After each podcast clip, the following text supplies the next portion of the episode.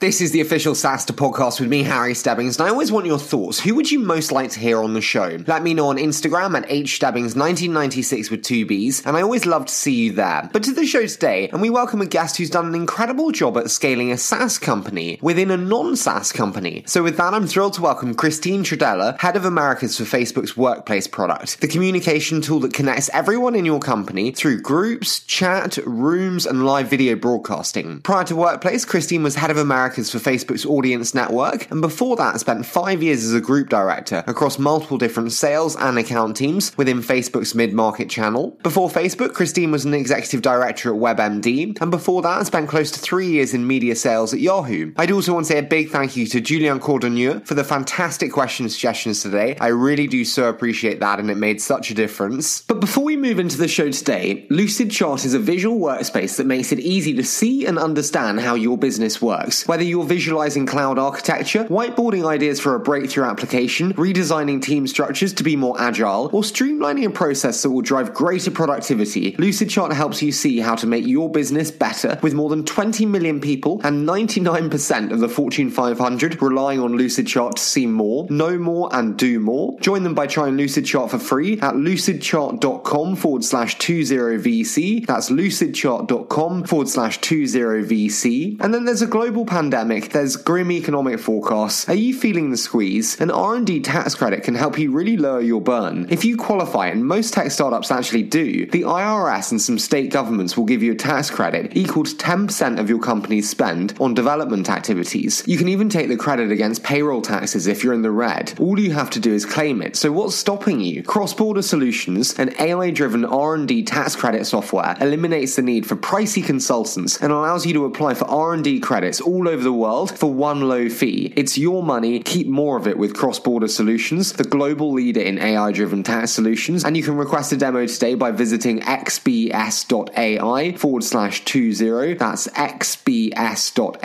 slash 20. And there are two ways to add analytics to your application build them yourself with basic charts and dashboards using free charting libraries, or use a comprehensive analytics platform from a really trusted partner. If you've tried the build route, you know free is not free. Hidden costs like time, maintenance, and technical debt can really add up, and that's why you should check out Logi Analytics. Their developer grade embedded analytics solutions make it easy to create branded dashboards and reports that scale within your own application. So stop wasting your dev team's time piecing analytics together and let them focus on your core application. Visit logianalytics.com forward slash SaaStr for a demo and see what's possible, and that's Logi L O G I. Visit them today and see what is possible. That's enough from me, so now I'm delighted to welcome Christine Trodella, Head of Americas for Facebook's Workplace product. Three, two, one, zero. You have now arrived at your destination.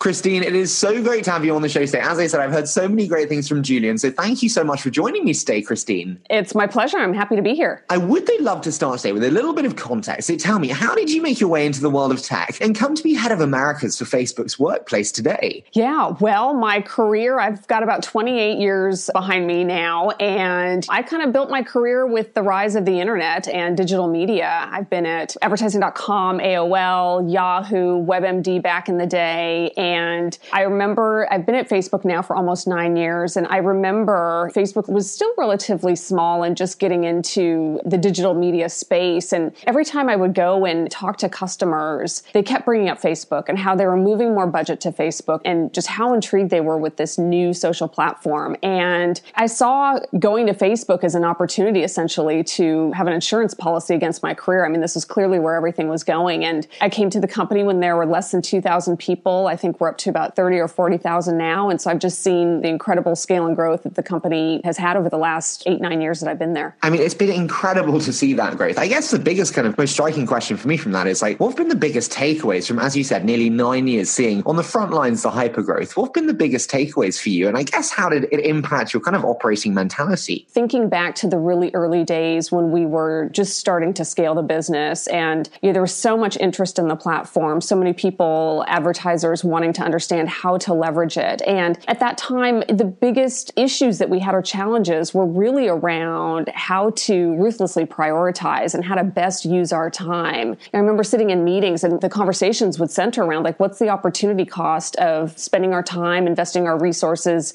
on this versus that? And so I think when you're in hyper growth, when you have so much opportunity, there's this tendency to just want to do so much and create very long to do lists and multiple work streams. But I think, you know, really focusing in on the two to three things that you just absolutely have to get 100% right. And then just not veering from that is so critical. It was hard, but we were disciplined in the early days. It's something that I take with me in my career moving forward. And, you know, again, with Workplace from Facebook being this SaaS startup within the broader organization, we're having to employ those same kind of rules of engagement and those principles of just being really ruthless in terms of how we prioritize what we do in the business. I think it's the hardest thing I struggle with in terms of that ruthless prioritization, which is uh, why I drop so many balls probably, but you can ask my partner that and he'll probably agree with you. Tell me though, because you mentioned there about kind of building a SaaS company within Facebook, which is obviously not a SaaS company. It's a pretty unique experience for anyone to go through. What's the biggest benefits of scaling SaaS companies within a non-SaaS company? Yeah, well, first, I think it's important to mention that Facebook didn't say, hey, we're going to build a SaaS company. That's not how Workplace came to be. And so I'll share a little bit just in terms of the evolution of Workplace. And again, it comes from personal experience because I was there when we did this. But, you know, essentially, as Facebook was scaling in the early days, people that worked there, we would use the Facebook tools to communicate with each other and get work done. We'd create groups,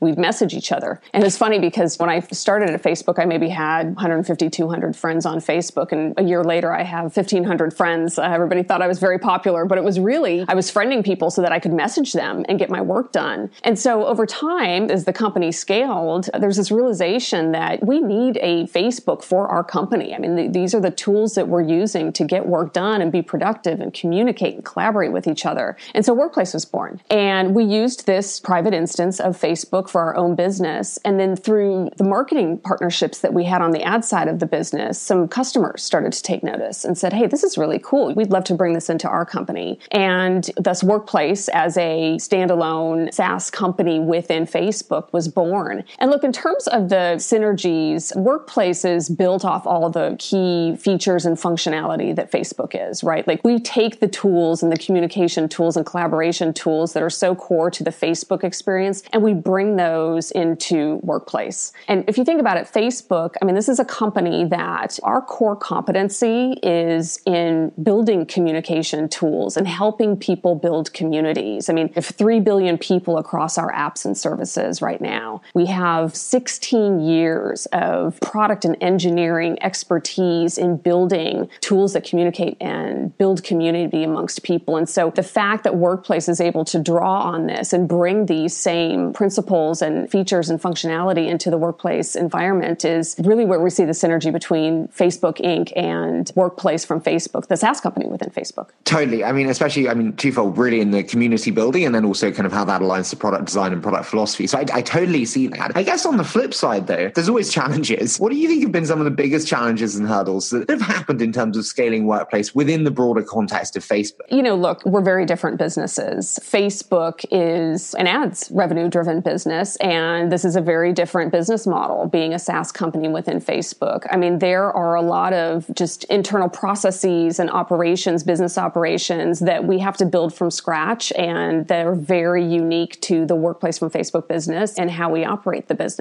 There are some really interesting ways that we can scale within the organization, though, the broader organization. And you asked me, why did I come to the workplace team or what was kind of the impetus for that move? I remember back when I was on the ad side of the Facebook business, and we were really having deeper dialogues with these large marketing companies beyond just how to invest their ad dollars on Facebook. I mean, we were really having consultative conversations around what it was going to take to help them build their businesses and really understand what this new world of connecting to people on their mobile devices, what that looked like and how to execute that and how to measure that and how to value that. And so we would be having these deeper discussions, these like real business discussions with these very large marketers that would extend ultimately beyond just the tactics of running ad campaigns on Facebook. And we'd invite them to our campuses. We would have these engagements. And one of the most interesting kind of insights that would come out of bringing executives onto campus was there was always this response or commentary from them around how do we essentially capture this energy, this culture, and bring it back to our organizations? Like you so clearly live your values out in your business and how you operate. And like, how can we do that? And so we almost became this place to really have a deeper conversation around corporate culture and employee engagement. And so to me, it really resonated with the workplace opportunity because I thought, you know, there's such a need for this. There is such a desire to have a way to connect more deeply and more closely with every single person within an organization. Workplace is such an amazing tool to do that. So I think as we look to scale workplace within Facebook as well, we have such an amazing opportunity to work closely with the teams that are working with some of the largest marketers and even some of the smallest. Have 7 million advertisers on the Facebook platform. And we offer something that not only allows them to scale their business through marketing on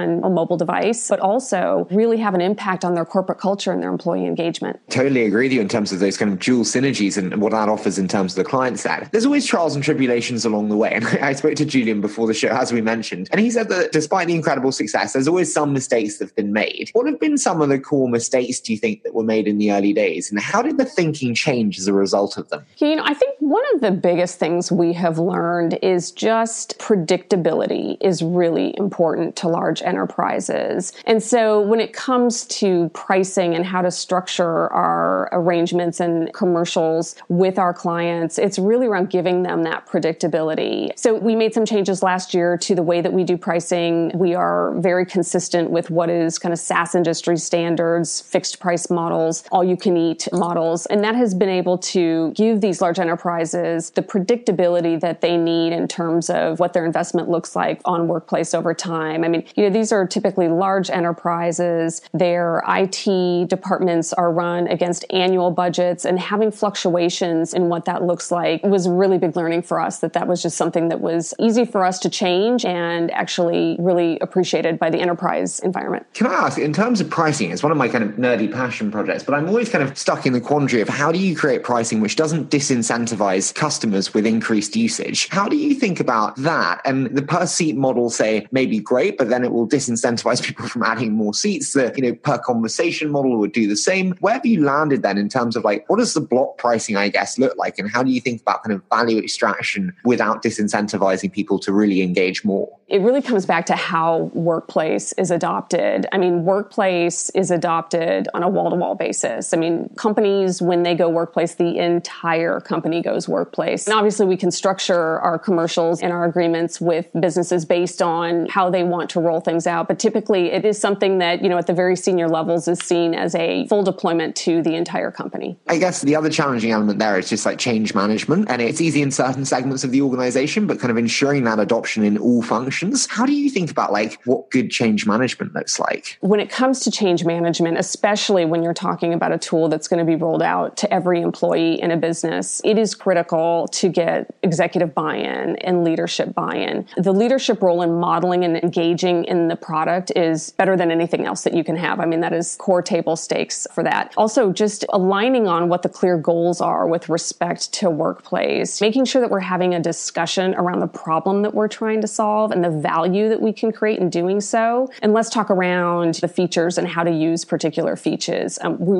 really focus in and talk about the use cases and the value that that's going to bring to the employees in the organization overall. Again, really important to recruit a leadership to role model the behaviors on workplace and then also having a network of change agents within the organization who are going to be the early adopters and really evangelize it throughout the entire company. Can I ask, sorry, I'm too interested in that. When you said about kind of the role models, I love that as a model, but what do you ask them and recommend them to do? Is that kind of weekly webinars with the company in terms of how they're using and engaging with the product? Is it them creating their own internal docs? What have you found works best from that role model view to really encourage adoption across all lines of the enterprise itself? Yeah, you know, again, it really comes back to what either the business problem is that we're trying to solve or the value that they need to create within an organization. And so it tends to be pretty unique based on the corporate culture and the corporate values. But in general, we do see executives really leaning into using workplace as a mechanism to connect with their entire organization. So they will do live broadcasts. And we've gotten really great feedback from executives that they love this as a mechanism to not only communicate out to everybody and democratize information and the distribution of information, but really to get feedback. Because through live engagement, you're able to see reactions in real time. You're able to see comments. You're able to field questions. So it's a truly interactive way for executives to reach everybody and hear from voices that they may not typically hear from. Yeah, no, I totally agree in terms of hearing that maybe less heard voice. I guess the other thing is like when you think about the wall to wall adoption that you see, you'll obviously have some great numbers, especially around retention specifically. In terms of metrics, how do you determine success and, and product market fit itself within an organization? Are there leading indicators where it goes, absolutely, this is working well in this organization, or we need to do something here? How do you think about the guiding metrics for what determines success? Yeah, so we definitely look at metrics like claim rates, adoption, and then of course we look at the number of monthly people on the platform weekly, daily. We've got great analytics for admins to understand their reach, engagement, and, and even sentiment around the posts and, and things that are being communicated on workplace. But you know, at the end of the day, we really are all about the stories. We love hearing about how workplace is transforming an organization. We love hearing that CEOs that they wake up in the morning and that the first thing that they look at is workplace. I mean, we see many instances where people that are working at a company that have used workplace go to a new company and they want to bring workplace with them. They want the company to adopt workplace. So we just love hearing how companies, you know, really quite frankly could not live without workplace. We're hearing this a lot, particularly now given the current COVID situation. I'll share one example that I just love. A very large airline. We've seen, you know, real uptick in usage of workplace, particularly during COVID. And this is a pretty significantly impacted industry right now, given the COVID situation. But one of their business leaders went live to communicate out to her team, which is a pretty large team within the organization. And she was working from home and she wasn't wearing any makeup. And at the end, she apologized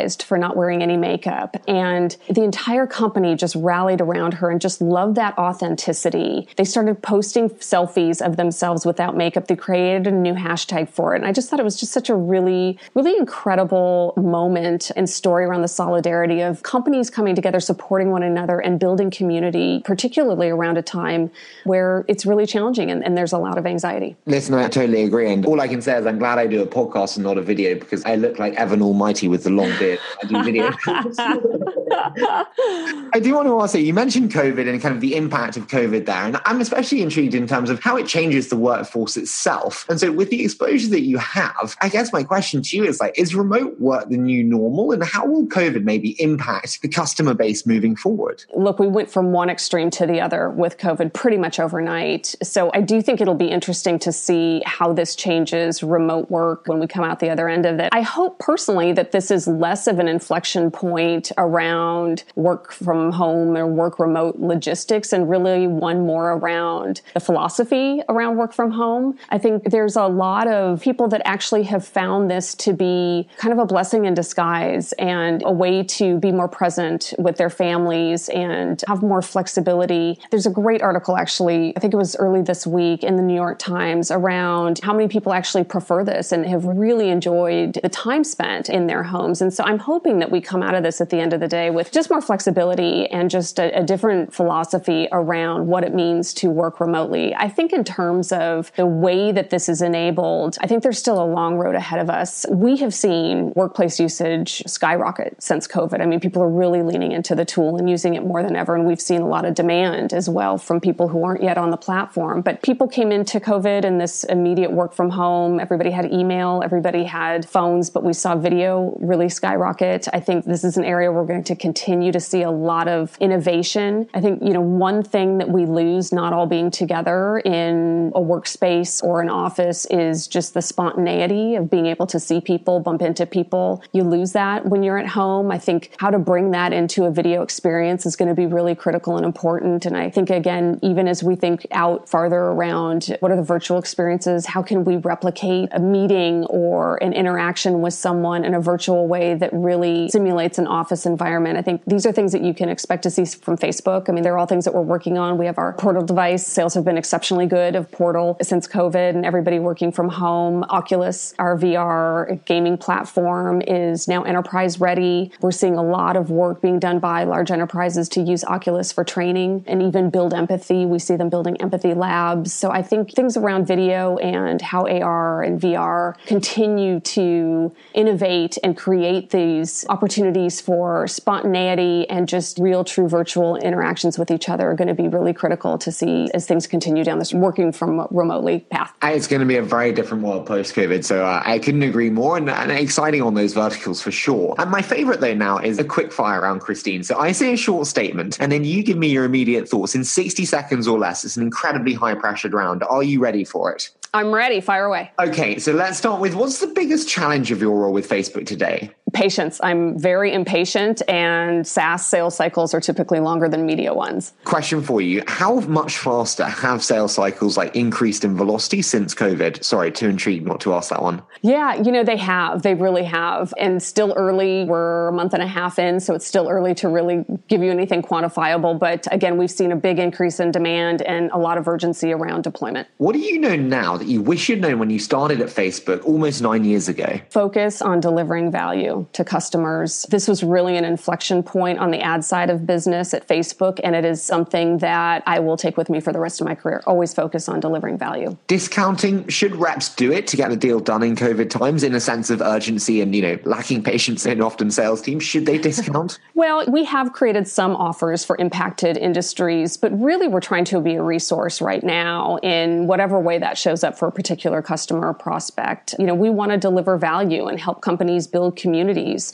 particularly in a time of COVID. So we love the stories that we hear when we get that right. When I say success, who's the first person that comes to your mind? Well, there's so many, and so I'll just be topical here, but I'm engrossed in the Last Dance documentary that's on ESPN right now. And I think Michael Jordan, I mean, not only is he just an incredible talent, but his absolute grit and just commitment to winning almost obsessively is just incredible to watch. And I think, you know, the real insight from this documentary that I've been watching is just really, despite all the talent that Michael has, the Bulls didn't really start to win until they really worked together as a team. And essentially when Phil Jackson, the coach, took the ball out of Michael's hands, I mean, the real message was, you know, for us to win, everybody else has to get better. We can't just rely on you. And I think there's so many great lessons to be learned from that whole story that can be applied into any walk of life. Yeah, no, I absolutely have to get on that. I've seen it on Netflix. Uh, so that's my Amazing. Right. Tell me, final one. If you could change one thing about the world of SaaS, what would it be and why? More diversity. I think this is a,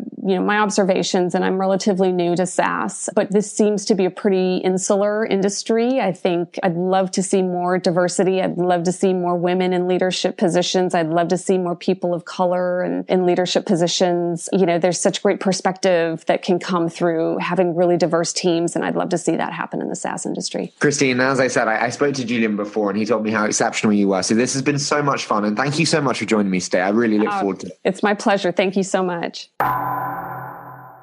Absolutely love that discussion and such an exciting time ahead for the workplace product. And if you'd like to see more from us behind the scenes, you can on Instagram at hstebbings1996 with two B's. But before we leave you today, Lucidchart is a visual workspace that makes it easy to see and understand how your business works. Whether you're visualizing cloud architecture, whiteboarding ideas for a breakthrough application, redesigning team structures to be more agile, or streamlining a process that will drive greater productivity, Lucidchart helps you see how to make your business better with more than 20 million people and 99% of the Fortune 500 relying on Lucidchart to see more, know more, and do more. Join them by trying Lucidchart for free at lucidchart.com forward slash 20VC. That's lucidchart.com forward slash 20VC. And then there's a global pandemic, there's grim economic forecasts. Are you feeling the squeeze? An R&D tax credit can help you really lower your burn. If you qualify, and most tech startups actually do, the IRS and some state governments will give you a tax credit equal to 10% of your company's spend on development activities. You can even take the credit against payroll taxes if you're in the red. All you have to do is claim it. So what's stopping you? Cross-border solutions, an AI-driven R&D tax credit software, eliminates the need for pricey consultants and allows you to apply for R&D credits all over the world for one low fee. It's your money. Keep more of it with Cross-border Solutions, the global leader in AI-driven tax solutions. And you can request a demo today by visiting xbs.ai forward slash 20. That's xbs s.ai slash 20. And there are two ways to add analytics to your application. Build them yourself with basic charts and dashboards using free charting libraries, or use a comprehensive analytics platform from a really trusted partner. If you've tried the build route, you know free is not free. Hidden costs like time, maintenance, and technical debt can really add up, and that's why you should check out Logi Analytics. Their developer grade embedded analytics solutions make it easy to create branded dashboards and reports that scale within your own application. So stop wasting your dev team's time piecing analytics together and let them focus on your core application. Visit logianalytics.com forward slash SaaStr for a demo and see what's possible, and that's Logi L O G I. Visit them today and see what is possible. As always, I so appreciate all your support, and I can't wait to bring you a fantastic set of episodes next week.